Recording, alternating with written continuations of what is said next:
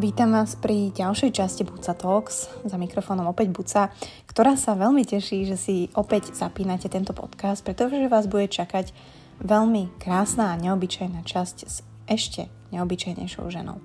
Ľudka Kolesárová, možno niektorí poznáte, kto nie, spoznáte, dnes pôsobí ako projektová manažérka a redaktorka Denníka N. Predtým však jedenásť rokov bola marketingovou manažérkou Dobrého anjela. Za svoju prácu dokonca získala titul Slovenka roka.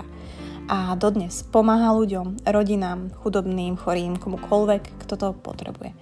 Chce nenápadne zmeniť svet k lepšiemu. A ako inak, ako zmenou, ktorú ukazuje ona sama. Veľmi úprimne sme sa bavili o tom, aké je to pomáhať ľuďom, ktorí to potrebujú, ktorí možno nevedia prijať tú pomoc, zároveň s akými stereotypmi pri tej pomoci sa stretávame. Súdia ľudia iných? Súdime ich? Ak áno, prečo? Prečo nemôže mať napríklad pani s rakovinou nalakované nechty pred pani úradničkou? Alebo si ľudia s chorobou nedovolia zaparkovať nové auto pred bytovkou kvôli susedom? Ľudia hľadajú ideálnu obeť. Ako by mala vyzerať, ako by sa mala správať, taká však neexistuje. Tak si poďte vypočuť naozaj reálne príbehy, reálnych ľudí, čo ľudka za tie roky zažila pri pomoci iným. Či naozaj ľudia dokážu závidieť, že sa tá pomoc dostáva niekomu inému? A ako naozaj vyžiť z minima? Ako sa to dnes dá? Ako to funguje? A že najviac si ľudia naozaj pomáhajú medzi sebou. A v tom je naša sila.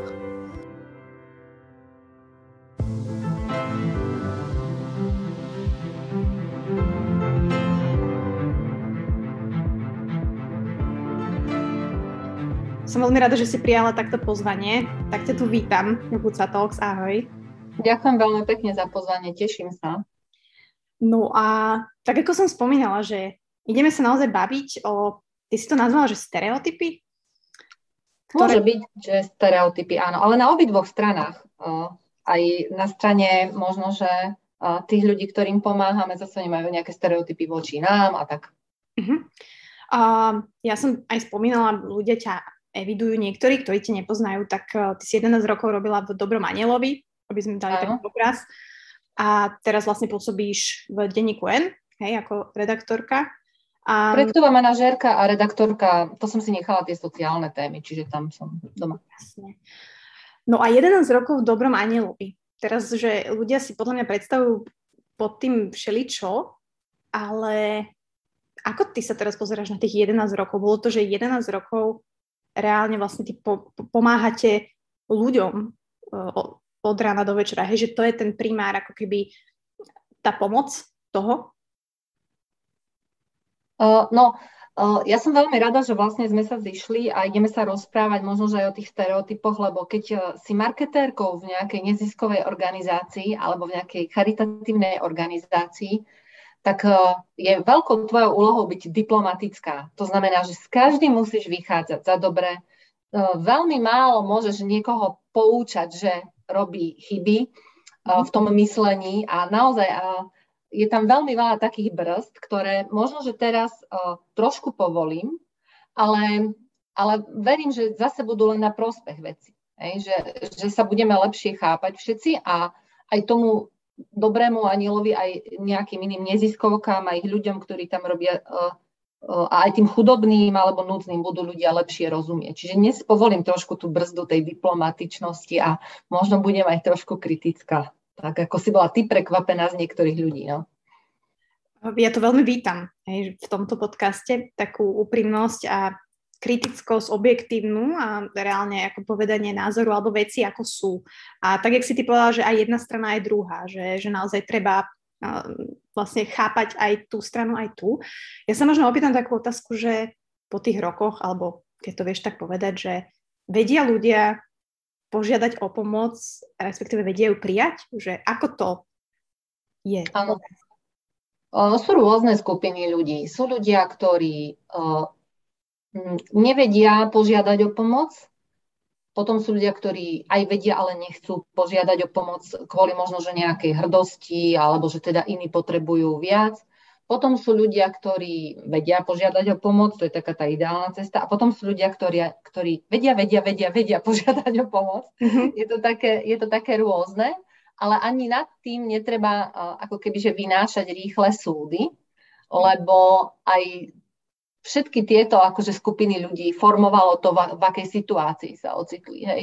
A skôr hlavne treba pomôcť tým, ktorí nevedia alebo nechcú žiadať o pomoc, ich presvedčiť, že ten, tá spoločnosť funguje tak, že, že jedni sú tu, ktorí majú problémy a druhí sú tu, ktorí im vedia ich pomôcť riešiť a tým sami tiež získajú nejaký dobrý pocit.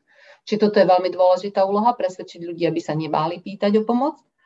A potom, ale aj vedieť zase tých, ktorí vedia, vedia, vedia, vedia veľmi pýtať o pomoc, trošku ako keby, že racionálne posúdiť a trošku možno, že rozložiť to portfólio tej pomoci a všetky tieto zručnosti majú práve ľudia, ktorí už dlhodobo sa pohybujú v tom prostredí. Uh-huh. Ktorá skupina, s ktorou si sa stretávala najčastejšie? Uh... Takouto bežnou asi, ktorá, ktorá vie požiadať o pomoc, aj keď sa možno, že trošku okúňa, ale, ale uvedomuje si to, že svet má byť v rovnováhe a že keď oni majú problémy, tak... tak my sme tu na to, aby sme im pomohli. Samozrejme aj tie dve okrajové, že teda nevedia, nechcú, alebo tie, ktoré možno, že trošku viac na úkor iných si, si pýtajú pomoc, ale väčšinou osemdesiatpäť percent boli tí takí úplne uh, chápajúci ľudia, že svet má byť v rovnováhe. Mm. Je tam možno nejaký zaužívaný vzorec toho správania, lebo ja som sa teraz stretla aj poslednú dobu, ako hej, sa snažím možno nejako pomôcť. Aj veľa ľudí mi písalo, že tí ľudia majú nejaké také vzorce, že ako keby najprv, že sú ochotní prijať tú pomoc, potom zrazu, že sa zláknú a presne idú do nejakého ústupu, že radšej nie. Že asi si sa stretla s rôznymi scénármi a s rôznymi situáciami za tých jedenásť rokov. Je niečo také, čo ti utkvelo v pamäti, že možno naozaj nejaký taký príbeh alebo niečo, kde si, nie že musela presviečať a možno sa ti to aj podarilo, možno sa ti to nepodarilo, že na čo si spomínaš? Tak... Uh... Asi dva také základné vzorce sú. Prvý je, že uh, ľudia majú pocit, že uh, žiadať o pomoc alebo prijať pomoc je hanba.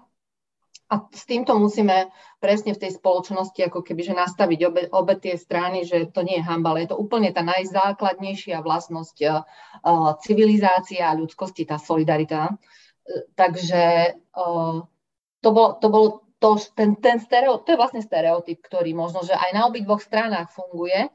Uh, a, a druhý bol, ale on asi tak s tým súvisí, že uh, nie je to len hanba, ale môže to vzbudiť aj akúsi závisť. Že ja, ja, to, ja to poznám, ja som mala také nočné mori úplne niekedy, lebo my sme potrebovali raz za čas, povedzme, že do kampane nejakú rodinu na fotku alebo na, do videa. Uh-huh. A ja už dva dní predtým som odkladala ten telefonát a vždy som vedela, že kým zavolám, tak tie rodiny sú veľmi milé, veľmi ochotné, ale ja musím robiť desať telefonátov alebo niekedy aj dvadsať, aby teda niekto, niekto súhlasil. A najčastejšie bariéry, práve prečo nesúhlasí, uh, veľmi láskavo povedal, že viete, viem, že mi pomáhate, ale keď to uvidia susedia. Čiže najčastejšie bariéry boli ako keby tá, tá hanba a tá závisť. Mm-hmm. Závisť, to je taký paradox, ale ľudia často navonok nevidia, čo, s čím sa tá rodina potýka vo vnútri, akože v domácnosti, ale e, vidia len teda, že im niekto pomohol. To som, mala som takú rodinu jednu, ktorá e, často rodiny dostanú, e, nie často, ale dostanú príspevok na auto. Oni si potom síce musia doplatiť a musia si to strašne byrokraticky vybehať, ale oni mali sedemnásťročného syna, a on mal rakovinu a už vlastne ale nechodil, už naozaj nevládal chodiť ani nič takéto, ale bývali normálne v rodinnom dome, lebo tá choroba ich zastihla v bežnej životnej situácii. A tri roky, tri roky, ale nekonečného utrpenia v tejto rodine boli a teda vybavili si to auto, bola to Octavia kombi, aby ho vedeli aj s vozíkom teda do toho auta naložiť a oni mali z toho veľké problémy medzi susedami, že ona nepracuje, lebo je doma s tým ťažko chorým tínedžerom a ešte majú pred domom veľké auto. Hej. A, a možno, že potom by stačilo aj tým ľuďom len vysvetliť, že si to povedať, že o čomu ona všetkému čelí. Čiže, čiže poďme sa o tom rozprávať. Nie sme asi úplne, že psychológovia, ja sa nad tým tiež tak zamýšľam ako amatér, hej, ako laik. Každý sme samozrejme iný a tiež vychádzame z nejakých asi... Um, dogiem, ktoré sme si žili od rodičov alebo čo sme videli. Čiže mňa, mňa tak zaráža, že keď sa zamyslím na tú druhú stranu, na tú závisť, lebo s ňou som sa stretla aj ja, ja sa stretávam, aj ty určite, že vlastne z čoho pramení tá závisť tých druhých ľudí. Ono sa to tak hovorí, že závidia aj chorobu, ale neviem, či úplne je to tak, že, že závidia možno tú pozornosť, tú pomoc, ktorú oni vlastne v samej podstate nepotrebujú, ale naozaj dajú takto druhému človeku pocítiť, že jednoducho nemôže to mať, alebo ako si to dovoluje, že pre mňa je to taký zá, záhadný svet, že nerozumiem mu ešte. Tak aj ja mu veľmi nerozumiem a možno, že práve z toho celého aj tá závisť pramení, že aj iní ľudia veciam nerozumejú. Že primárne, primárne nemyslím si, že o, sú zlí, skôr si myslím, že sú ako keby, že to je ako aj o krajine, že že keď je niekto malý človek a má nejaké komplexy, tak potom ako keby že sa stále porovnáva s tými druhými bez nejakého racionálneho pohľadu na vec. Čiže často práve tú závisť možno, že by sme, zase to nemám podložené dátami, mohli nájsť práve u takých tých ľudí, ktorí trpia nejakým, nejakým možno, že komplexom, mindrákom, nie sú vyrovnaní sami so, svojim, so svojou situáciou, so svojím životom. Tam je ten komplex a, a tak si ho ventilujú na tom, že, že sa porovnávajú s druhými nie správnym, racionálnym prístupom. Čiže sú tam asi silnejšie a dôležitejšie tie emócie? Že nevedia ako keby s nimi pracovať? No tak hej, tak rozum tam asi je oveľa, oveľa menej priam skoro vôbec v danom, v danom ako keby, že momente uvažovania, že teda viem, že chlapec odvedľa má rakovinu, ale majú aj oktáviu, tak vtedy proste tá jedna polovica mozgu asi, asi nefunguje. Ale to je asi taká tá vlácnosť ľudí druhá, okrem tej solidarity, ktorú, ktorou to musíme pretlačiť, že, že nám niekedy mozog vypne, no. Teda rozum. Zažila si to možno niekedy aj v súkromí alebo v súkromnom svojom svete? Že niekto, od koho si by si to nečakala, sa nejak takto chovať? To... Tak... Pokiaľ ide o mňa, tak uh, v mojom živote nie. Skôr, um, skôr ako keď som pôsobila v charite, tak uh, my, sme, my sme mali v Dobrom anjelu. Ja som mala dobré podmienky. Mala som normálne dobré auto, na ktorom som najazdila za štyri roky, alebo za tri roky dvestotisíc kilometrov, čiže naozaj strašne veľa, nasačkované elektrospotrebiče, neviem čo vo vnútri a všetko. Ale niekedy som si hovorila, že by sa mi zišlo aj väčšie auto, lebo naozaj som sa vracala domov z Bratislavy na východ, cez Donovaly, cez Čertovicu niekedy o polnoci a je rozdiel, keď ti do obyčajného malého auta trafí, teda trafíš nejakú, ja neviem, vysokú zver, alebo keď to sa ti stane naozaj do poriadneho pevného auta. A hovorila som si, že, že si to auto nemôžem ako kebyže dovoliť z, dvoch, z prvého dôvodu preto, že by to možno, že akože fakt nejaká časť verejnosti nemusela prežiť. Že, a druhá vec, ale veľmi dôležitá bola, že my sme v Dobrom anjelovi peniaze darcov nemíňali. My sme boli financovaní úplne iný, z úplne iných zdrojov. Naše peniaze najprv na chod organizácie dal Andrej Kiska, to bolo milión eur ešte na začiatku, a potom nás financovali podnikatelia, úspešní ľudia. A to znamená, že všetci darcovia, ktorí do Dobrého anjela prispievali päť eur, desať eur, tri eurá, z ich peňazí nešiel naozaj ani cent, to bola základná vlastnosť Dobrého anjela. To znamená, že keby mne aj to auto kúpil nejaký bohatý človek, ktorý chce, aby som pomáhala, alebo keby mi ho, ho dala nejaká firma, uh, povedzme, mali sme aj a, a, auto asi rok, také sponzorské, ale ešte nečo, to, čo som mala. Ale aj tak by som ja musela tej verejnosti vysvetľovať, že toto nie je z vašich peňazí. Nie je to ani z peňazí dárcov. Je to z dar od nejakej firmy alebo požičané na leasing od nejakej firmy, ktorá chce, aby sme robili veci efektívne. Čiže, čiže um, nielen uh, tí núdzni uh, uh, čelia nejakým stereotypom, ale aj tí pracovníci charity. A potom niekto nabúcha do nejakej diskusie, že ja neviem, sa vozí na Passate, tiež by, že? Ale, ale akože vôbec by ich to nemuselo trápiť, lebo to by neboli peniaze darcov a ja naozaj na tom aute som chodila na otočku dvakrát celé Slovensko za týždeň, ale toto sú tie vysvetľovačky kolo tých stereotypov. Prečo myslíš, že, alebo je to tak, že ľudia nedôverujú možno v takéto hm, hej, inštitúcie, že ja neviem, Dobrý anjel, ľudia ľuďom, že stretla som sa s tým, že, že povedala, um, neviem, kolegyňa mamine, že no, že však tie peniaze, ja viem, že lekári si z toho urobili nejakú žúrku alebo niečo také, hej, že väčšinou ale tieto organizácie naozaj tie peniažky doručia tam, kde je treba.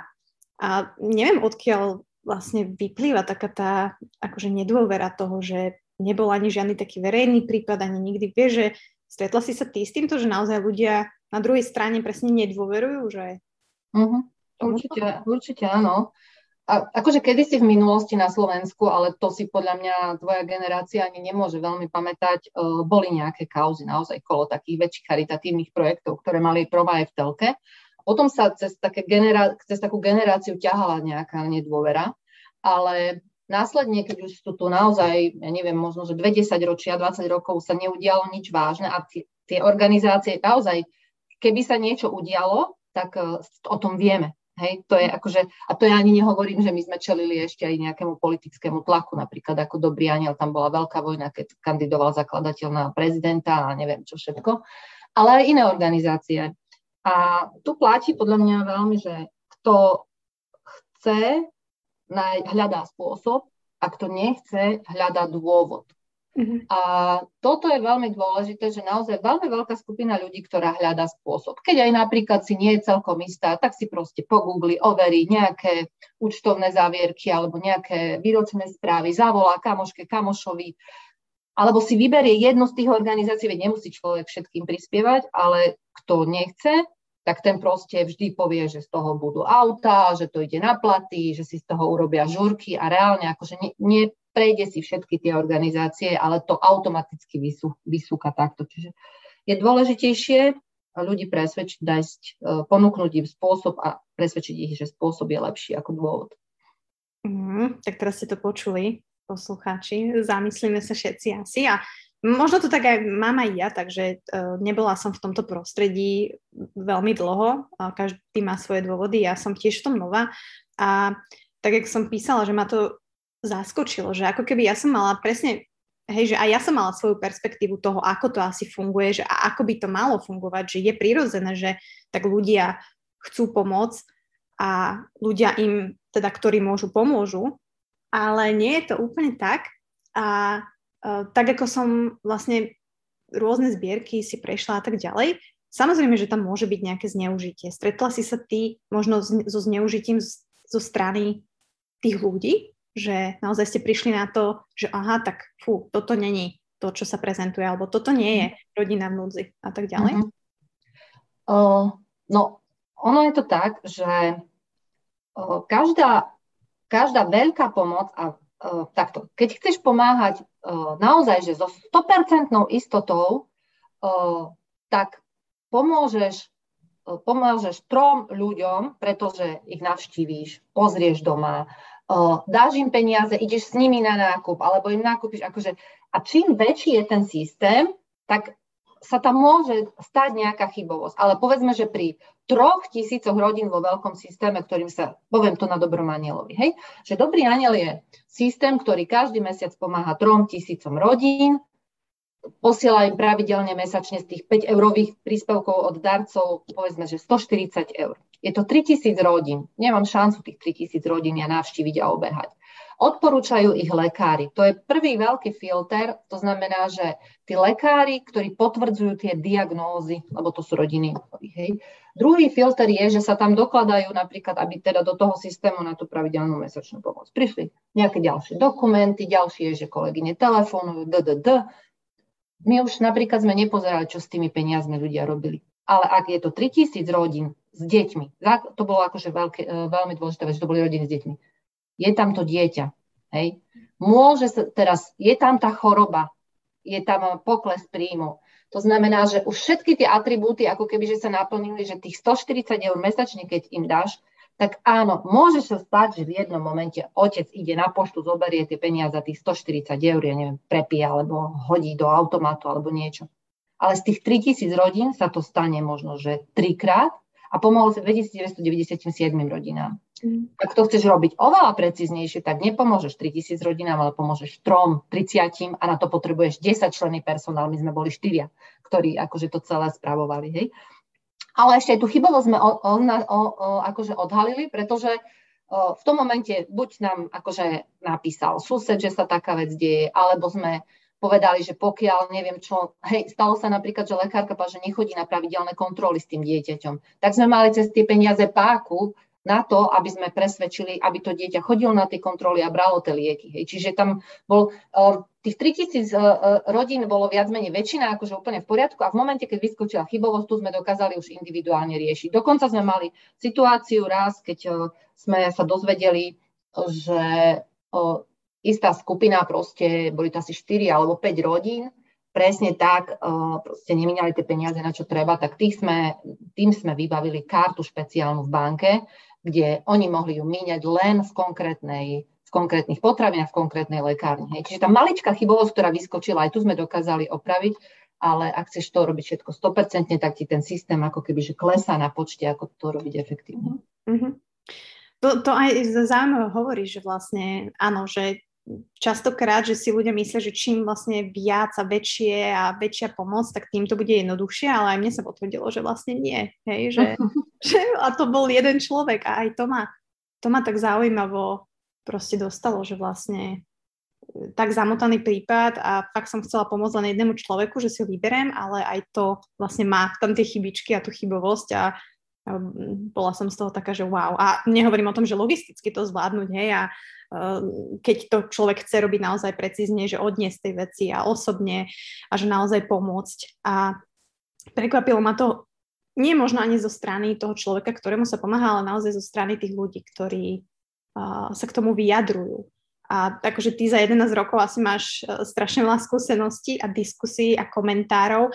Možno sa najprv opýtam, že ako ty ako osoba, ako žena, či, či, čo to v tebe zanechalo, alebo veríš ty v dobro stále a tú pomoc, že lebo a ten pomer tej negativity a tej pozitivity, dúfam, že to je na tej strane pozitivity, ale neviem. Určite, ja si tu urobím poznámku teraz, a, ale vrátim sa ešte k tomu, ako si hovorila ty, že ako to chceš pomôcť tej jednej rodine, ktorú si si vybrala a ako je to, najmä tomu, logisticky náročná. Niekde pred veľa, veľa rokmi som ja bola v podobnej situácii ako ty, že som si povedala, že ja budem individuálne, lebo takisto som robila vlastne normálne vo firme a vo voľnom čase som teda, a to nehovorím, že v akej situácii ty si vôbec ešte nájdeš čas na pomoc, ale Uh, tak som sa rozhodla, presne takto som začala fungovať a prvé, čo sa mi stalo, bolo, že som uh, začala takto tutorovať jednu rodinu, oni mali veľa detí a ja som im najprv nosila nákupy a jedna dcera už mala malé dieťa, bola v krízovom centre a ja som teraz akože bola celá očarená tým, ako ja, ja ju zachránim a, a ako som to celá super vymyslela, ja som jej do toho krízového centra, keďže ona tam mi pripadala, že úplne je tam omyl medzi tými, vtedy som si ešte myslela, že medzi tými ostatnými matkami, ktoré fajčia a neviem čo, ona tam sa tak vyskytla, taká krehká, tak som jej kúpila rádio. Som si povedala, že keď ja jej kúpim rádio, tak ona ako keby, že v tom krízovom centre bude mať zmysel života úplne iný a postupne odtiaľ dostanem, že som o tri dni a rádio tam nebolo. A potom, keď som akože sa snažila, všetky klamstvá som sa dozvedela, že hneď v záložni. Hej? Lebo v podstate tie priority od týchto ľudí sú úplne iné ako u nás. Hej. Že ja som si myslela, že hudba jej zahojí všetky boľačky a ona proste potrebovala kúpiť nejaké jedlo, nejaký možno jogurt, cereál, neviem čo. A presne to, no hovorím to preto, lebo to je ten stereotyp na tej druhej strane, že aj ty sa musíš naučiť chápať tých ľudí, že ja som mohla trestnúť dverami, pretože v živote tam neprídem, lebo sprostá, kúpila som jej rádio, ona ho dala do záložne za, za, za tri dni za štvrtinovú cenu. Ale mňa to strašne veľa naučilo, že tí ľudia sú úplne ináč rozmýšľajú ako my. Mm-hmm. A to isté vlastne sa deje ti na jednej strane. Na tej strane, ktorej pomáhaš a na tej strane, ktorú zapájaš do pomoci. A všetci sa navzájom od seba veľmi veľa učíte.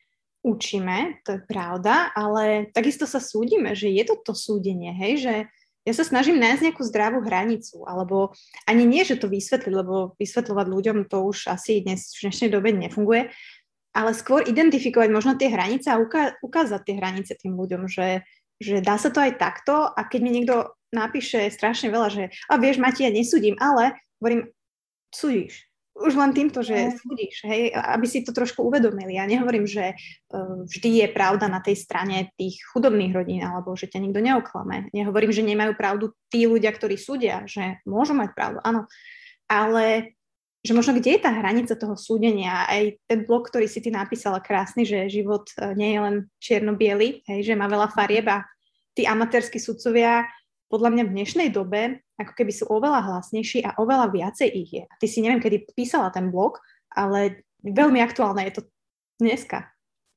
No to je jedenásť, dvanásť rokov starý blog a ono to je ako keby stále rovnako, len presne ako hovorí, že uh, sú tí amatérskí sudcovia hlasnejší, ale uh, ja mám pocit, že ako keby, že áno, s dobou prichádza, že my nevieme povedať, alebo, ale v akejkoľvek diskusii, nielen v diskusii o spoločenskom statuse niekoho, alebo tak, že my nevieme povedať, že neviem, porozmýšľam, môže to byť aj inak.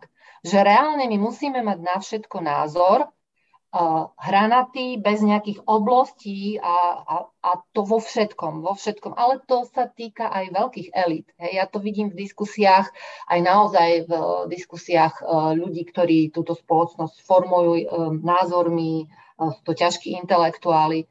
Jediný, koho, akože, koho vidím, že vždycky napíšem, neviem, nemám na to názor, je Samomárec. To on začínal vtedy blogovať, keď ja.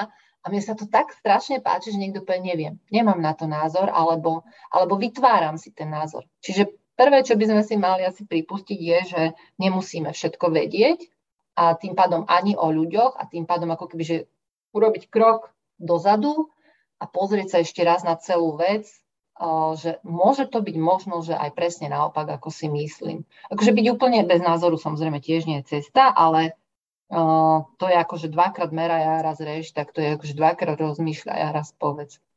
Mm-hmm. No to neviem, či teraz ľudia budú vedieť, ale dá sa to ako keby, to je, je to tréning takisto. Myslím si, že veľmi tá verejná mienka a celkovo akože médiá, presne formovanie spoločnosti ide tým opačným smerom. A je veľmi ťažké teraz si uvedomiť, že fúha, že ja nemusím uh, presne vedieť všetko, tak jak to môj otec hovorí, on veľmi rád po- hovorí hlášku, že ja tu asi nie som na to, aby som všetkému rozumel. Tak. Úžasné. Hej. Tak.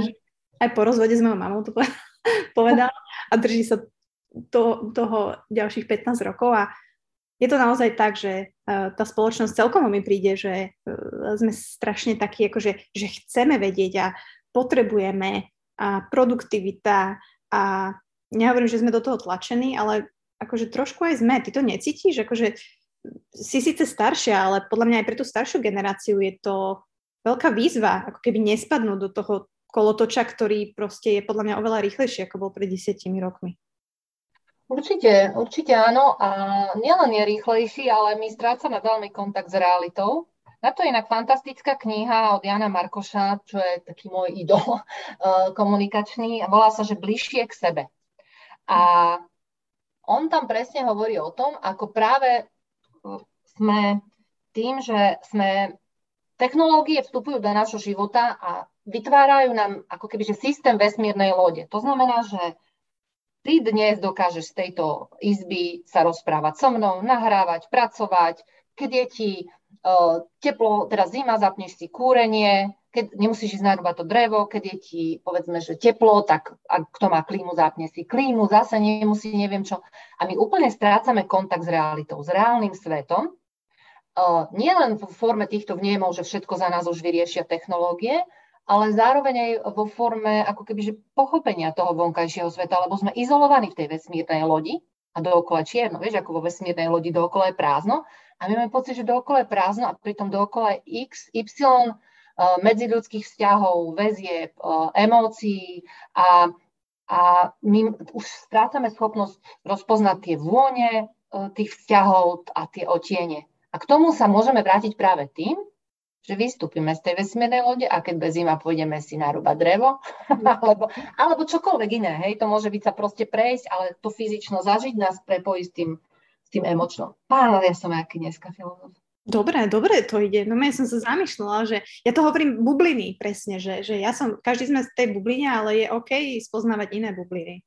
Hej, a teraz akože Ľudka nehovorí, že všetci teraz chodte rúbať drevo, Ano, ano. Ale, ale asi viem, čo myslíš, že jednoducho aj tá spojitosť s tou prírodou, že to sa nehovorí len tak, hej, že byť schopný, akože keď už sa bavíme o tom, ja neviem, založiť oheň, alebo aj spoznávať tých ľudí, že ľudia sa už nevedia inak spoznať naozaj dneska. Ako... Víš, on, to, on to hovorí na príklade v tej knihe Bližšie k sebe na dvoch príkladoch, že kedy si naposledy pozorovala uh, v vtáka, ako máva krídlami, vieš? Že, alebo vieš vôbec, ako vyzerá tma? Lebo reálne si vždy buď zapáliš svetlo, alebo si dáš čelovku na čelo, alebo si zasvietiš mobilom. A to sú tie, to sú tie vnemy, že to nemusí byť to rúbanie dreva, aby sa ľudia nevystrašili, ale naozaj, že vypnú tie technológie a zapojí toho človeka a tie, to myslenie a tie city a vtedy nás to, ako keby nám odkoduje aj vzťahy medzi ľudské trošku viac. Um, teraz ma napadol taký paradox, že áno, technológie vedia byť uh, zlý pán a dobrý sluha, ale zároveň tie technológie pomáhajú aj v tej pomoci tým druhým. Vieš, že internet, zbierka, ľudia si tam vedia dať číslo účtu, hej, sedemdesiatdvaročná pani vie ako keby operovať s tým, že neviem si predstaviť úplne tú pomoc, že pred dvadsiatimi rokmi, ak to fungovalo, že teda bol internet samozrejme, hej, ale aj platobné brány a vieš tieto veci, že sa to posunulo úplne inde. Uh, vieš, ale ja poviem, že trošku viac dozadu, povedzme, že tridsiatimi, štyridsiatimi, že lebo pred dvadsiatimi to som ešte bola ruka hore a pamätám si už asi internet poriadne, ale spätne, keď pôjdeme, tak práve vtedy tie vzťahy to kompenzovali, že tá rodina a tá dedina napríklad držali pokope. Hej, že, že tam naozaj, keď niekto ochorol v jednom dome, tak tam tá rodina, dnes tá rodina už ako keby, a to, to som videla inak aj v Dobrom anjelovi, že tam si bratranci, sesternice, bratia, sestry niekedy nevedeli pomôcť. Hej, že, že ešte oni si závideli, alebo boli mnohí odcestovaní v cudzine, v zahraničí. A kedysi to bolo proste tak, že naozaj dnes tá charita často nesupluje len štát, ale aj, aj tú rodinu najbližšiu. A kedysi, keď ten internet nebol, tak to proste bolo na dedine. Jeden bol chorý, tak za ním chodili všetci, nosili mu a neviem, akože ako naozaj tie ľudské väzby to kompenzovali reálne vtedy. Mm-hmm. Um, akože ono, tie stereotypy sa asi tiež vyvíjajú. Vidíš ty nejaký rozdiel za tie roky, že pribudli asi nejaké stereotypy, keď už si išla, uh-huh. alebo paradoxne sa len utvrdili a naozaj sú nejaké základné tých ľudí, ktorí sú a ako reagujú? Ešte neviem, či pribudli stereotypy, ale ľudia, ľudia ako keby, že presne ako si povedal, že sú hlasnejší, že len, len sa znásobilo to a hlavne to je asi teda tým internetom, tými sociálnymi sieťami, že že stále viac uh, mudrlantov diskutujúcich, ktorí pod po tú fotku, no veď som spravovala aj sociálne siete Dobrého anjela, tak to, to viem, že ako to bolo, že uh, čo, čo musíš dať, aby teda nebol konflikt a ešte keď to chceš aj zasponzorovať uh, na nejaké publiká, tak ako, že čo sa tam môže udiať, takže Takže mám pocit, že sme ostali pri tom istom. Dnes, keby som to robila a najbližších asi päť rokov, keby som to robila, boli by to tie isté stereotypy, ktoré by som musela im ako kebyže nejak čeliť, ale len by to bolo v, hoj, v hojnejšom množstve, by sa prejavovali tí ľudia, ktorí nechápu tie veci a musíme im to vysvetliť. Je cesta im to vysvetľovať? Alebo keď už sa bavím napríklad o týchto diskusiách, hej, že, že naozaj tí ľudia píšu, komentujú s účelom možno len naozaj povedať svoj názor a nezaujíma ich vlastne niečo, alebo dá sa im vysvetliť niečo, alebo je to proste hádzanie hrachu. Hej, že... Ešte v týchto témach, akože pokiaľ nejdeme do tých úplne najpolarizačnejších tém dnes, tak určite áno. Ja mám veľmi dobré skúsenosti, že uh, často som ja ani nemusela do tých diskusí vstupovať, ale vysvetlili to ostatní diskutujúci. Uh, povedzme, že uh, som dala, keď som išla do nejakej rodiny fotiť, tak akože som vedela, že keď za ten deň navštívim tri rodiny, tak dám fotku z tej rodiny, ktorá bude asi najskromnejšie žiť. Lebo keď tam dám fotku z domu, ktorý mal úplne nové zárubne, mocné, pekné z masívu, alebo mal vzadu v zábere el cé dé monitor, tak uh, nemusí to dobre dopadnúť. Ale to, že tam ešte pred, povedzme, že dvoma rokmi si zobrali hypotéku a obidvaja boli zdraví a zrazu, povedzme, že otec, živiteľ rodiny uh, dostal rakovinu a mamka bola na materskej, to znamená, že tie zárubne si urobili predtým. To už by sa mi nechcelo vysvetľovať, tak som si povedala, že to tam ani nedávam, tú fotku na tú sociálnu sieť. Ale ak som niekedy aj niečo také urobila a náhodou tam mal niekto nejaké, nejaké akože, m, poznámky, že vec nepochopil, tak ľudia mu to vysvetlili sami. A podľa mňa základná cesta, veľmi dôležitá je, a mne sa toto veľmi osvedčilo, je ísť o tri poschodia slušnejšie než ten človek, ktorý napísal nejakú poznámku. Že človek dokáže odzbrojiť akéhokoľvek diskutéra, ktorý má možno že hrubé poznámky alebo, alebo nejaké nevhodné, tým, že je oveľa ešte slušnejší, než on. Ja napríklad napíšem, dobrý deň, rada by som vám vysvetlila, nemajte mi to za zle. A pritom doma, akože sedím za stolom a rozmýšľam úplne v iných možno, že intenciách, trikrát predýcham, dvakrát zahreším, ale potom si poviem, že akože naozaj, že toto je moja emócia, ale vonku si niečo iné. Nie preto, aby som chránila dobre, hánila pomaly, ale toto funguje. Mm-hmm. Vždy? V týchto témach áno. Ja teraz sa hýbam v tých témach tej pomoci, že, že už niekedy som, niekedy sa človek chce až, až vyzúriť, že akí ľudia sú uh, krátkozrakí alebo tak, ale ja mám pocit, že v, moj, v mojej skúsenosti hovoria, že vždy. Ako ono to nie, že zafunguje, ale nič by nefungovalo lepšie. Tak poviem, že ak toto má nejakú osemdesiat percent úspešnosť, tak mám pocit, že, že iné veci by mali nižšiu úspešnosť toho, toho presvedčenia. Inak niektorých ľudí nepresvedčíš, samozrejme. Áno, áno, áno, to je jasné, tam určite to percento bude. Horšie je možno, ak takíto ľudia, ktorí sú podľa mňa ešte, nie že viacej dôležití, ale sú presne, že úradníci, alebo tí ľudia, ktorí vybavujú, hej, alebo ktorí by, nie že ne, mali byť nestranní, ale akože je to dôležitá persona. Stretla si sa asi aj tu s zaujímavými vecami a možno amatérskými sudcami, že? To je veľmi často, to je veľmi často, lebo ten úradník si často neuvedomí, že, že on je tu na to, aby slúžil, lebo o, občanom, ale má pocit nejaké akože moci v rukách a plus sú to často úplne m, ľudia, ktorým chýba rozhľad a možno, že aj nejaké ve, pravidelné vzdelávanie. A ja si pamätám, my sme mali takú pani, ktorá mala dvoch dospievajúcich synov a ona keď si šla, a mala rakovinu, lebo teda my sme operovali primárne s týmto ochorením onkologickým a ona prišla na úrad a úradnička bola si vybavovať nejakú pomoc sociálnu a tá úradnička je povedala, že asi tú sociálnu pomoc nepotrebuje, lebo že má umelé nechty. A tá pani Danka sa volala, pozdravujem, keď náhodou počula, a tak tá pani Danka, ona povedala, že vlastne je, Ona, ona žila strašne skromne. Ona nemala vôbec žiadne peniaze. Má, máš doma devätnásťročného syna prváka na výške, máš doma šestnásť sedemnásťročného syna, proste veď oni už len koľko zjedia a máš príjem štyristo eur mesačne. Hej. Muž jej nedával na nich, myslím, že žiadne alimenty. A tie nechty urobila kamarátka na narodeniny, ktorá mala to také štúdio, do ktorého ja teda nechodím, ale ona strašne bola rada, že tie nechty. No a pani úradnička usúdila, že pani nebude asi potrebovať sociálnu pomoc, lebo má umelé nechty. No, čiže to je taký príklad za všetky asi.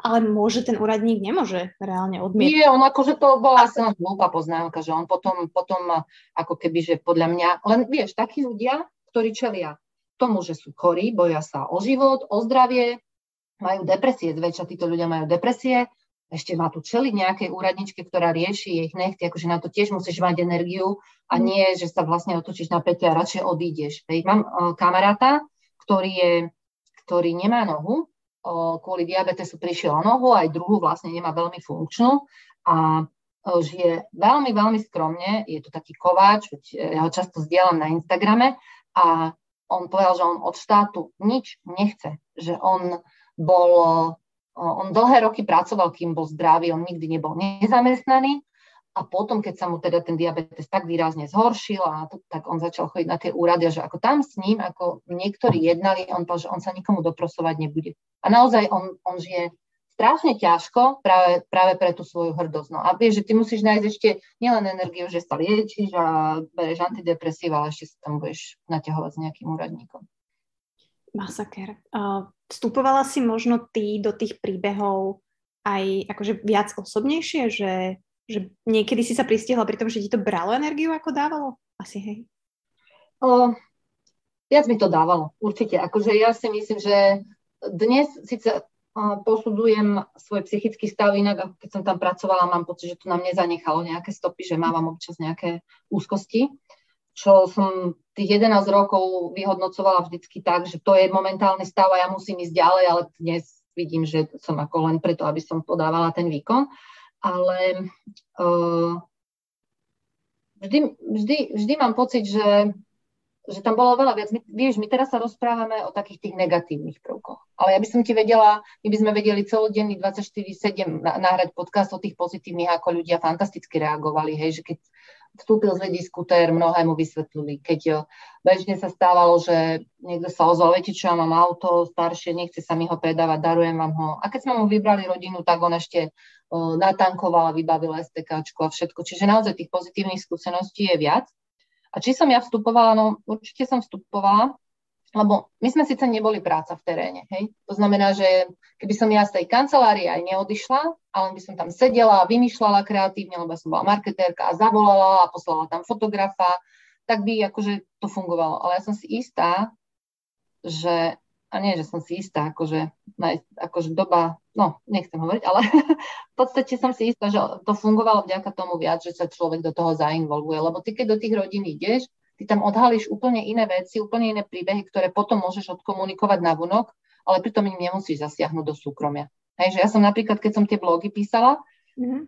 tak uh, tam nikdy nikto nevedel, kto to je. Ja som tam nikdy nedávala fotky, nikdy nedávala mená a reálne tie blogy boli najčítanejšie na Slovensku, ale pritom nikto nevedel, nikto nevedel, kto to je. A bolo to aj vďaka tomu, že som tých ľudí poznala. Hej, čiže, a to sa zase nedalo. Ty, keď máš zase tých tritisíc rodín, má nejakú šablonový príbeh a vyskočí ti tam mesačne, povedzme, že desiatka takých, kde je to extrémne zle. Extrémne. Mm-hmm. Ona je chorá a, a do toho ešte jej ochorela aj mama, aj syn a neviem čo všetko, alebo tam ťažké súdy prebiehajú, alebo čiže tam do toho vstúpiš a tam sa dá ešte aj oveľa viac pomôcť navyše. Wow, no akože úprimne, neviem, je to veľmi akože obetáva podľa mňa práca, akože všetkých týchto ľudí, podľa mňa, ktorí sa v tomto pohybujú. A tam je veľmi dôležitá podľa mňa tá práca s energiou, že ja to vidím akože na sebe, ale neviem si naozaj predstaviť, že aké to musí byť, že naozaj presne, ak si bola, že odhalíš častokrát ten príbeh za príbehom, hej, alebo ten príbeh v príbehu.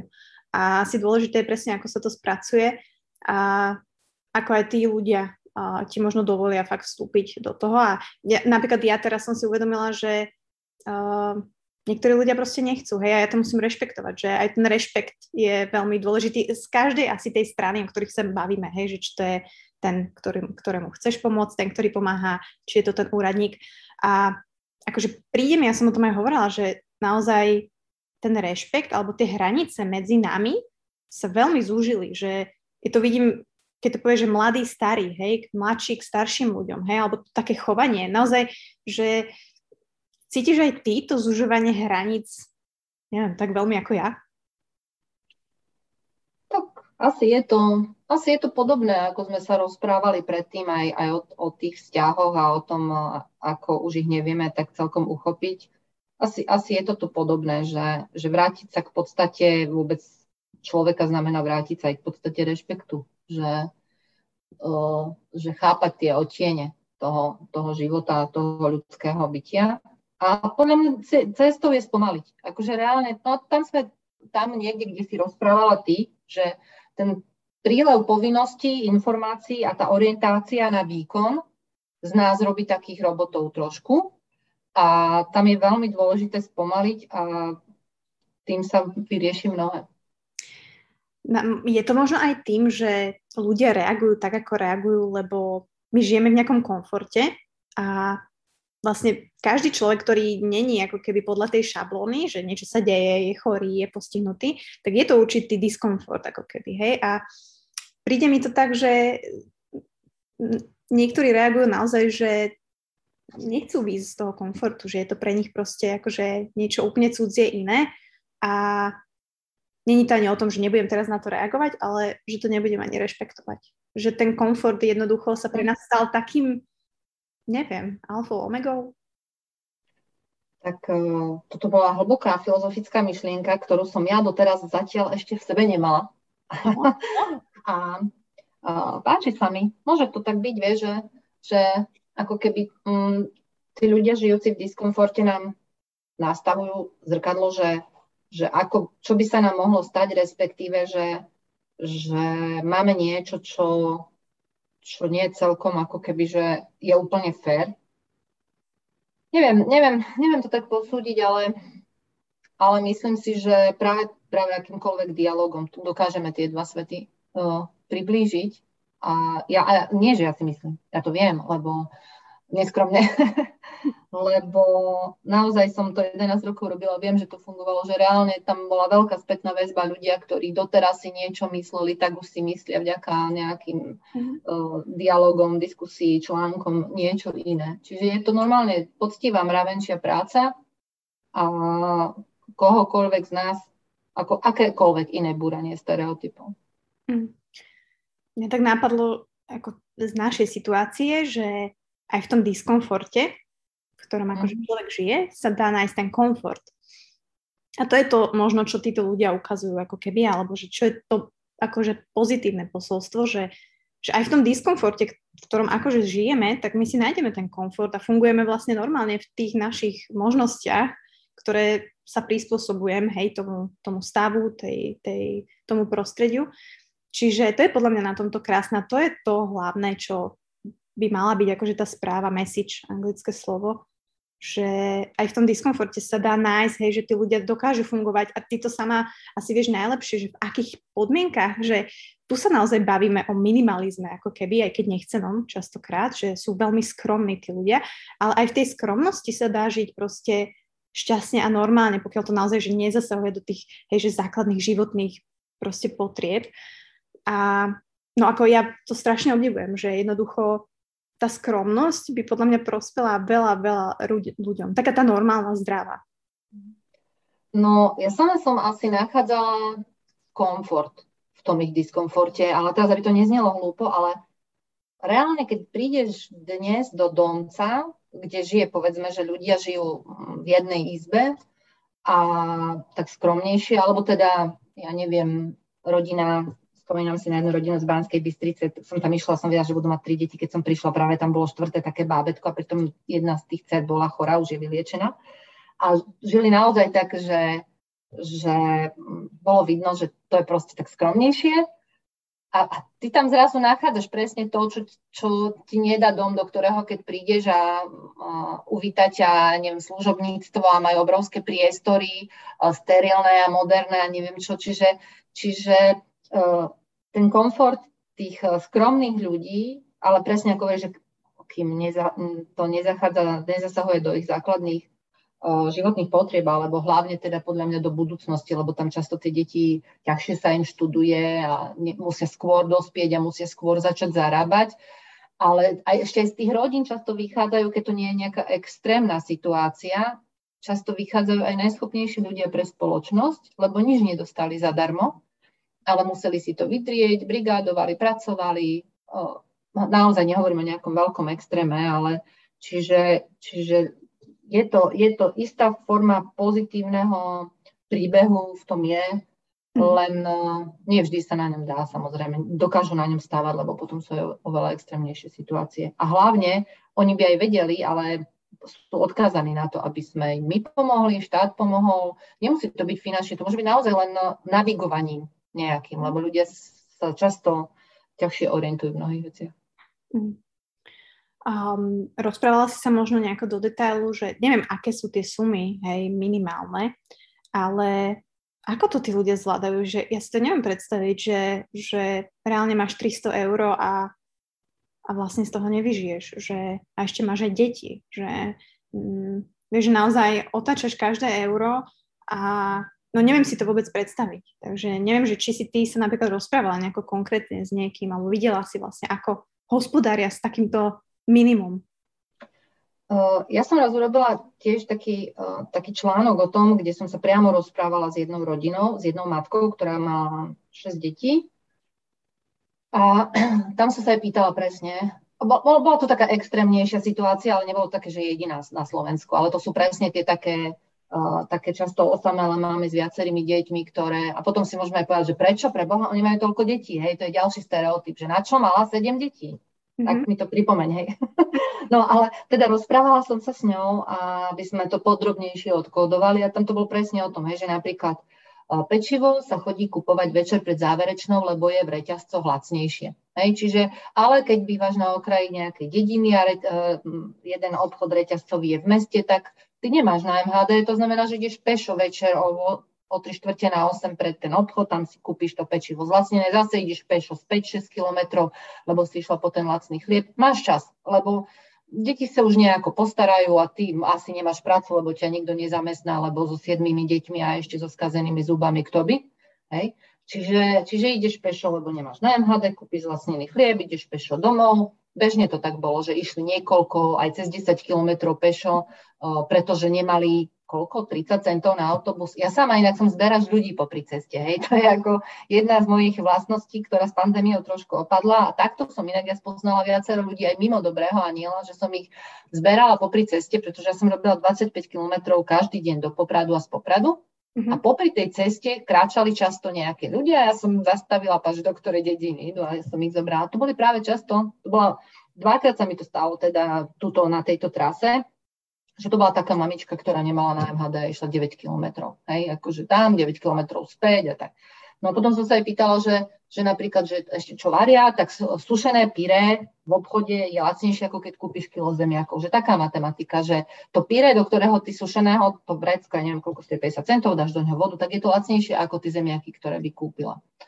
A x, taký, a x takýchto vecí, takýchto, takýchto drobností ti povie, že hej, alebo napríklad, keď bolia človeka zuby, tak ty nabehneš k zubárovi, oni nejdu k zubárovi, tak aspoň paralen, no ale paralen tiež stojí osemdesiat centov, hej, a na to tiež nevždycky je pri siedmých deťoch. Čiže úplne také veci, ktoré ti prídu ako samozrejme, že em há dé, chleba, paralén a kilo zemiakov už sme odkodovali, že ako to funguje, že tam sa nepočíta v eurách, tam sa počíta často v tých extrémnych situáciách v centoch. V centoch. No, mimo to, že akože sa, si sa nebala brať ľudí, ale samozrejme asi to vyhodnotíš, že... Asi vyhodnotím, hej. Áno. Jasne. A, ale presne, toto som myslela, že, že je to masaker. Ja inak poviem ešte, že ja neviem, že to som mala, ale ja som mala také obdobie, že normálne som si dala, že či dokážem vyžiť päť eur na týždeň. Alebo jeden extrém som mala, že dve eurá mám. Neviem, čo mi bolo. Mm. Ale proste robila som taký sociálny experiment na sebe, hej, keď ja si len za dve eurá každý deň kúpim kapučino, hej, že to je proste ako, keď to robím každý deň, tak uh, hneď máš desať eur. A naozaj som mala potom päť eur na týždeň a bolo to veľmi zaujímavé sledovať, že, alebo som si nechala karty doma napríklad. Že chodím do mesta, do práce, ale nemám karty proste, ktorou môžem mm-hmm. hoci kde pipnúť. A nejak mám v sebe ten pocit, že ma to tak drží pri zemi, keď to tak poviem. Nie preto, že by som nejako rozhadzovala, alebo nemám vôbec potrebu si kúpovať oblečenie alebo také veci, ale... Aj s tým, že aj moji rodičia napríklad si vždy tako vydreli, hej, vidím ten zase uh, stereotyp rodičov a mojej mamy, že ako vlastne postupovala ona ako žena, tak uh, tiež ten vzťah k peniazom mám taký, taký zaujímavý, alebo je mi nepríjemné, keď muži za mňa platia. Vieš, že neviem. Čiže preto možno aj vlastne hľadám v tom v tom takom minimalizme, alebo je to príde, že je to jednoduchší život, ale môže byť veľmi krásny, lebo tými všetkými vecami ďalšími si ho dosť komplikujeme. A často títo ľudia, mimo toho, že nemajú teda akože peniaze, ale majú nejaké tie základné životné, že sú nejako nastavení, tak vedia byť šťastní a vedia byť oveľa šťastnejší ako vieš, nejaký manažér vo firme, ktorý hej, ide od rána do večera a neváži si nejaké tie veci, ale samozrejme, že je to subjektívne. A to k tým siedmým deťom, to je taká téma, to je taký stereotyp, podľa mňa asi najviac mm, taký, ktorý vie zdvihnúť vášne. Hej, že na čo deti. Nie je to tak? Že... To, je, to je vždy tak. To je vždy tak a z toho ma čerti berú, ale zatiaľ som to vedela vždy vysvetliť nejak v tých diskusiách, aj po tom, čo som najprv desať minút dýchala. Uh, no na čo mala sedem detí? Hej, že... Jedna vec je, že niekto tých sedem detí proste chce. Hej, akože doprajme človeku mať právo toľko detí mať, koľko má, áno, len potom by mal zabezpečiť nejakú, akože aspoň základnú životnú úroveň. Druhá vec je, že často tí uh, ľudia z toho uh, zlo, zložitého sociálneho prostredia, napríklad by možno, že aj si povedali, že menej by bolo fajn, ale tak poprvé nikto im nevysvetlil nejaké základné veci kolo sexuálnej výchovy, kolo antikoncepcie, bránime sa tomu všade, hej, tvárime sa, že vlastne ani nesexujeme a ani neviem čo, nebudeme sa o tom predsa ešte aj rozprávať.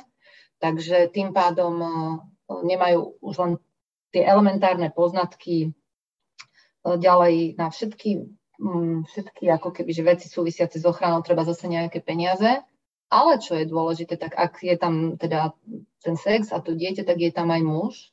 A ten muž často práve v takýchto prípadoch je veľmi nezodpovedný prvok rodiny. To znamená, že často je, sú to ľudia, sú to um, partneri, ktorí pijú, ktorí proste potom prídu domov, vylezú na tú ženu, urobia jej to dieťa a ona čo môže, hej? A teraz ako, tak nech odíde. A kde má ona odísť? Hej, akože to sú také veľmi jednoduché skrátkovité myšlienky, že, že alebo o, akože pokiaľ, lebo však nie je to vždy násilie, je to len proste akože ten taký chtič. Ale to nie sú také jednoduché veci, že maj menej detí, používaj antikoncepciu, povedz mužovi, že nie. Keď je to zle, odíď. Och, aké by to bolo jednoduché, keby sa to tak dalo, no nedá. Presne tak. Uh, povedala by si, že, alebo keby si mala povedať, že takých päť uh, stereotypov, ktoré, aby ľudia mali taký prehľad, mimo týchto detí napríklad, tak ktoré by to boli? Alebo s ktorými si sa tak najčastejšie stretávala mm-hmm. z tých rokov? Tak už päť asi neviem, či budem vedieť vymenovať, lebo tie základné nejaké sme si povedali, to boli tie deti, to boli tie akože hmotné statky v domácnosti, veď to si v podstate aj ty s tým tabletom zažila, hej, že ako keby chudobní ľudia proste nemajú mať nič. Hej, že to je akože základ všetkého. A pritom akože naozaj, veď keď sa pozrieš na tie Rómov, ktorí sú úplne najextrémnejším prípadom chudoby, tak každý rómsky dom, nech je to chatrča zbytá z dosiek, ale má satelitálny televízor, lebo aspoň nejakú radosť proste v tom živote chcú mať a nejaký virtuálny pekný svet chcú zažiť. Hej, čiže že prečo má cigán na dome satelit? No pretože Róm chce mať aspoň virtuálne pekný, pekný život. Hej, a to je takisto téma Bašavelu. Hej. Na chvíľu skočím k tým Rómom, lebo to je taká akože extrémny prípad chudoby, že oni proste, keď dostanú tie peniaze, to málo peňazí, ktoré ako keby, že majú, tak oni ich často o, si robia ten bašavel, že si nakúpia jedlo, pitie, zabavia sa a ľudia hovoria, prečo si to neuložia na celý mesiac. A, a to nie je len s Romami, to je asi podľa mňa aj s inou skupinou, akože neromov. No pretože oni aspoň tri dni v mesiaci chcú mať pocit, že sú šťastní. Hej, že akože, alebo že sú normálni ľudia, že, že vôbec ten ich život nejakú hodnotu má. Aspoň tri dni v mesiaci, než má tridsať dní úplne na nič. Hej, čiže aj toto sa dá nejakým spôsobom pochopiť nielen u Rómov, ale aj u iných ľudí. Hej. Um, no ešte také stereotypy. Um, neviem, neviem, či to je stereotyp, ale je to téma, ktorú som sa neodvážila veľmi rozobrať, kým som bola dobrá, dobrom anjelovi a teraz tak otvorím a to je téma plyšákov, lebo všetci sa zbavujú plyšákov a chcú darovať plyšáky, lebo oni ich doma nechcú, lebo chytajú prach. Ja budem dneska trošku zlá, ale a, a potom a chcú ich dať do domácnosti, kde v jednej izbe žije sedem ľudí, ktorí už nemajú miesto na tie plyšáky a potom akože sa občas čudujú, že prečo oni nechcú tie plyšáky. Mm-hmm. Lebo vy ich doma nechcete a vy máte štyri izby, oni majú jednu izbu. Čiže, čiže to je také, čo treba trošku pochopiť. Jeden starý stereotyp, ja neviem, či to ešte platí, ale to, bolo, to bola taká veľmi zaujímavá debata vždycky okolo toho, že keď ľudia dávali oblečenie do charity, dnes už dnes pri dnešnom fast fashion štýle už je oblečenie, oblečenie je tak premnožené nekonečne, že už ho ani niekedy neberú. Hej? Ale mm. kedysi to bolo tak, že, že vlastne charita, charita potrebovala potvrdenie z čistiarne na to, aby, aby tam to oblečenie vzali a to bolo strašné peklo vtedy, lebo nie to, že ja im idem darovať, ale ešte chcú odo mňa potvrdenie z čistiarne. Lenže to darovanie toho oblečenia je často servis, ktorý robím sebe, lebo si uvoľňujem skriňu. Hej, akože buďme k sebe úprimní, aj za odpad sa platí. Mm. Hej, a, a práve tá pridaná hodnota by mala byť v tom, že ak to tá charita potrebuje, asi vie, prečo tak to tam do tej čistiarne dám. Alebo tá pridaná hodnota je v tom, že to odveziem. Alebo, alebo že teda si nájdem, skúsim niekoho, aj keď to je niekedy naozaj ťažké, obzvlášť dnes. Čiže... Čiže hľadať viac, že pridanú hodnotu pre toho druhého, než možno, že pre, pre seba, keď robím dobro. A to s tou charitou, ako keby to je ten stereotyp. No a, a ešte jeden je taký často, že ja aj dva, počkaj, že chcem pomôcť niekomu, kto, kto si to naozaj zaslúži. To je úplne peklo, lebo... Lebo to je, akože ja by som to odniesol do krízového centra pre matky s deťmi, ale matky pred krizákom stále fajčia. Tak. A to je, akože si hovorím, ja síce nefajčím, ale keby som teda ušla od nejakého agresora, ktorý ma naháňal po dedine so sekerou, tak by som asi tiež pred krizákom fajčila. Čiže ja neviem, že teda mám pocit, už som ako trošku povolila úzdu, len naozaj akože to je, tí ľudia v tých zložitých situáciách, však jasné, povedzme im, vieš čo, keď nebudeš fajčiť, mesačne ušetriš toľko, toľko eur a ešte za ich zdravia, tak môžeme im to povedať a bolo by to tak správne. Len nie je to také jednoduché, hej, čiže... A, a ešte jeden je, že, a to robia aj noviny bulvárne, že taká pekná a zrazilo ju auto. Taká škoda. Že ako keby, že keď škaredého človeka zrazí auto, mm-hmm. alebo, alebo krásna, krásna, neviem čo, bojuje s ťažkou chorobou. A keby bola škareda, nebude nám jej ľúto. Hej, že to sú veci, na ktoré, uh, ale ja nehovorím, ja ako marketerka som tiež občas musela sa strážiť, že aby som nepoužila toto, lebo viem, že to funguje, čiže to sú také veci, kde robíme všetci komunikačné chyby a musíme sa učiť s tým niečo robiť. Wow, inak to ma nikdy, ani, nikdy som sa nad tým tak nezamýšľala presne, že teda konkrétne nad týmito poslednými dvoma, čo si spomínala, a že naozaj to tak má, ale chcem len spomenúť, že je asi rozdiel medzi lútosťou a súcitom. A to veľa ľudí podľa mňa nerozumie tomu, alebo nechápeme to, hej, že je iné niekoho lútovať, je iné byť súcitný k niekomu. A častokrát možno nevieme vlastne ani jedno, alebo to nejako rozlišiť. Takže uh, akože myslím si, že tieto stereotypy, každý sa s nimi stretol. Ja, že niektorí možno žijú a niektorí z ktorejkoľvek strany. Aj teraz, čo to počúvate. Uh, ja budem veľmi rada, ak uh, mi dáte spätnú väzbu, že áno, naozaj takto sa to deje. Uh, veľa ľudí mi písalo aj na tú pani, hej, že presne to je to, že na čo jej zahlcuješ byt uh, nepodstatnými vecami. Hej, ďalšími, mikrovlnka alebo tak, ale to bola vec proste, ktorú ona chcela, požiadala, uh, potešila by ju, hej. Uh, nie je to plíšak, akože, a samozrejme môže tam mať, hej, je to ďalšia, ďalšia položka do jej už zaprataného bytu a ja som bola aj pripravená na to, že asi to tam nebude vyzerať najlepšie, hej. Ja som bola dohodnutá aj s mojim kamarátom zo Stredného Slovenska, on prevádzkuje také pre seniorov, že im nosia nákupy, má dodávku pre invalidov a tak ďalej, že sa stretneme, že on jej pozrie vodovodné kohútiky, hej, batérie a tak ďalej.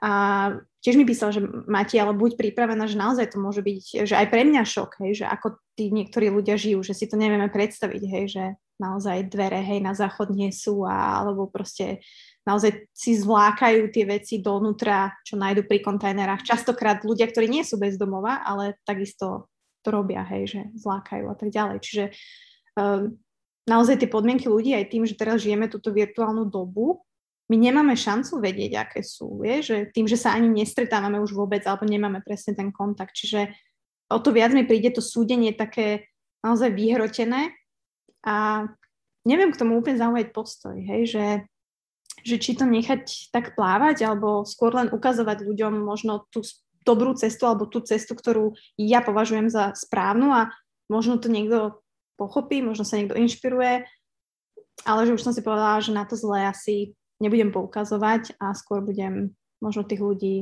a, lákať na to dobro a na to, že sa to dá, presne ak si ty povedala, že a, spôsoby a nedôvody.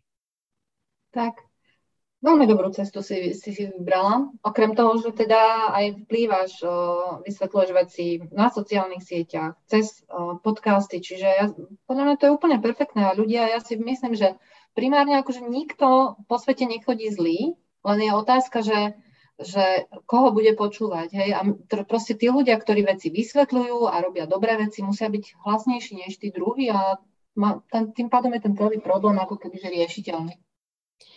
Ty teraz, keď sa presunieme do prítomnosti v denníku N, sa cítiš dobre, tvoja práca ťa náplňa, alebo tiež vlastne si tie sociálne témy stále si v tom, že celý život k tomu inklinuješ. Asi vieš prečo. Je tam prečo si vlastne v tomto odvetví. Vieš to povedať?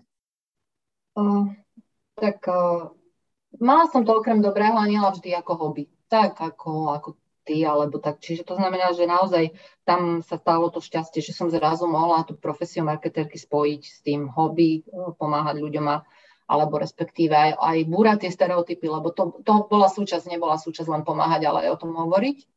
A, a my sme ako keby taká rodina nejaká, a už od detstva sme boli k tomu vedení, že my sme domov bez domovcov nosili, a, alebo, sme prišli, alebo sme prišli bez oblečenia, alebo sme niekoho obliekli na ulici v zime. A to, mali, to mali aj moji bratia a, a doteraz, kebyže to takto funguje, zažívame vďaka tomu veľmi vtipné príbehy.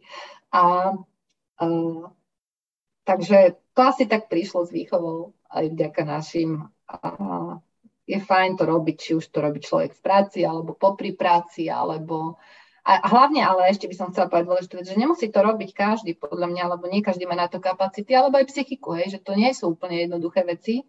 A vtedy stačí naozaj reálne dať si trvalý príkaz na päť eur, na desať a povedať, nech sa postará niekto, kto tomu lepšie rozumie, kto na to má čas a psychiku. Mm-hmm. Inak veríš tomu, že ja som to urobila? Ty, ty už, už nerob nič, prosím ťa, dobrá vedla. Ale vieš čo, neviem prečo, akože nechcem, aby to znelo, fakt neviem, proste takto to nejako mám, že, že či je to človek z nota bene vonku, alebo aj jeho som chcela z Račianského mýta, len sa tak míňame, s ním urobiť podcast a počuť jeho príbeh, alebo hoci koho, keď vidím na ulici, tak proste neviem, mám takú tendenciu a je mi jedno, ako keby, že aký má príbeh, hej, lebo, teda nie je mi to jedno, ale keď to tak prenesene pozriem, hej, že nesúdim ho, že proste dám a nehovorím, že mi je jedno, že si za tie dve eurá kúpi čučo, alebo kávu, alebo chleba, ale je to proste akože minimálny akt m, niečoho a presne som mami rozprávala, že, že pr- keby existoval proste taký nejaký systém alebo nejaká bublina, kde by proste tie peniaze kolovali. Pretože keď si to zoberieš tak, že najviac si pomáhajú ľudia medzi ľuďmi. A to chcem teraz takto aj na záver vydvihnúť, že, že to je fantastické, že ak my si vieme pomôcť. E, mimo to, že ja to vidím na sebe, že nám ľudia dvakrát pomohli neskutočne. Vyzbierali nám za dva dní dvadsaťpäť tisíc eur na kmeňové bunky, aby Honzik mohol skúsiť, hej, v Amerike. A nielen mne, poznám iné príbehy a že naozaj ľudia, keď sa vedia spojiť a sú takí uvedomelí a prajní, to je neuveriteľná sila. Akože ja som to zažila na sebe a vieš, že keby existovalo niečo, že tie peňažky si aj tak my medzi sebou vlastne vymeniame. Že jednoducho ja dám tebe, ty dáš mne, ja mám teraz viac, ty máš menej. Že je to ako keby každý mal s každým vzťah a neviem, príde mi to také prirodzené a verím, že akože do budúcna sa to dá. A práve to dobro a to, to pozitívne na tom, že akí sme ľudia skvelí a vieme si pomôcť, sa to dá dať do popredia. Um, už ťažko niečo na to dodať, by som povedala, teda k tomu, lebo, lebo je to tak a presne možno, že stačí len spomaliť a bude sa to oveľa jednoduchšie dať celé naplňať, lebo, lebo presne v každom je niečo dobré, len už to nestíhame, nestíhame nejak v tej rýchlosti a v tom informačnom návale uh, pustiť sa vyžádiť. Takže súhlasím. Tak. A vieš, čo ma ešte napadlo takto na záver? Že čo povieš na vetu, že ale Ľudka, alebo ale Mati, nezachrániš svet. Na čo to robíš? Ja aj na to mám, na to mám. No? Na to mám také, akože veľmi kratučký, do minúty príbeh uh, o morskej hviezdici, ktorá uh, vlastne na pobreží a ide chlapík a pobere jednu, hodí ju do vody, zase kráča po pláži, hodí druhú do vody a príde k nemu taký druhý chlapík a hovorí mu, počkaj, čo ty robíš? A on hovorí, no zachraňuje morské hviezdy. A on hovorí, ty, ale ty si uvedomuješ, že aký je veľký oceán, aké je veľké more, že všetky ich nezachrániš. A on sa tak zohne, zoberie jednu, hodí ju do vody a povie, ale táto bude žiť. Tak, myslím si, že není viac, čo, čo dodať. A nechám aj na vás, posluchači, aby ste sa nad tým zamysleli a možno to s vami bude rezonovať tento týždeň, kto vie. Ale fú, no, ďakujem ti veľmi pekne, um, že si takto bola ochotná um, osvetliť a zbúrať pár stereotypov, ktoré si možno nie všetci uvedomia. Ja som si napríklad niektoré neuvedomila. Takže ďakujem ti veľmi pekne za túto osvetu, aj že si bola v Buca Talks. A no, želám ti... Ja ďakujem. Takže ďakujem ešte raz a želám ti asi veľa síly a pozitívnej energie a zdravia. To je asi tri veci, ktoré momentálne v tejto dobe naozaj asi sú potrebné a želám všetkým, takže dúfam, že sa ti bude dariť a som veľmi rada, že sme v kontakte inak. Ďakujem veľmi pekne a ja tebe aj všetkým ostatným prajem to isté, čo ty si povedala a ešte k tomu dodám, ale to je len taká striežka, že veľa idealizmu, aby sme neprišli o ideály v tejto ťažšej dobe, lebo ideály nás ženú pred. Wow, krásne. Tak ďakujem ti ešte raz. Ďakujem a ja. Majte sa všetci krásne. Díky, ahoj.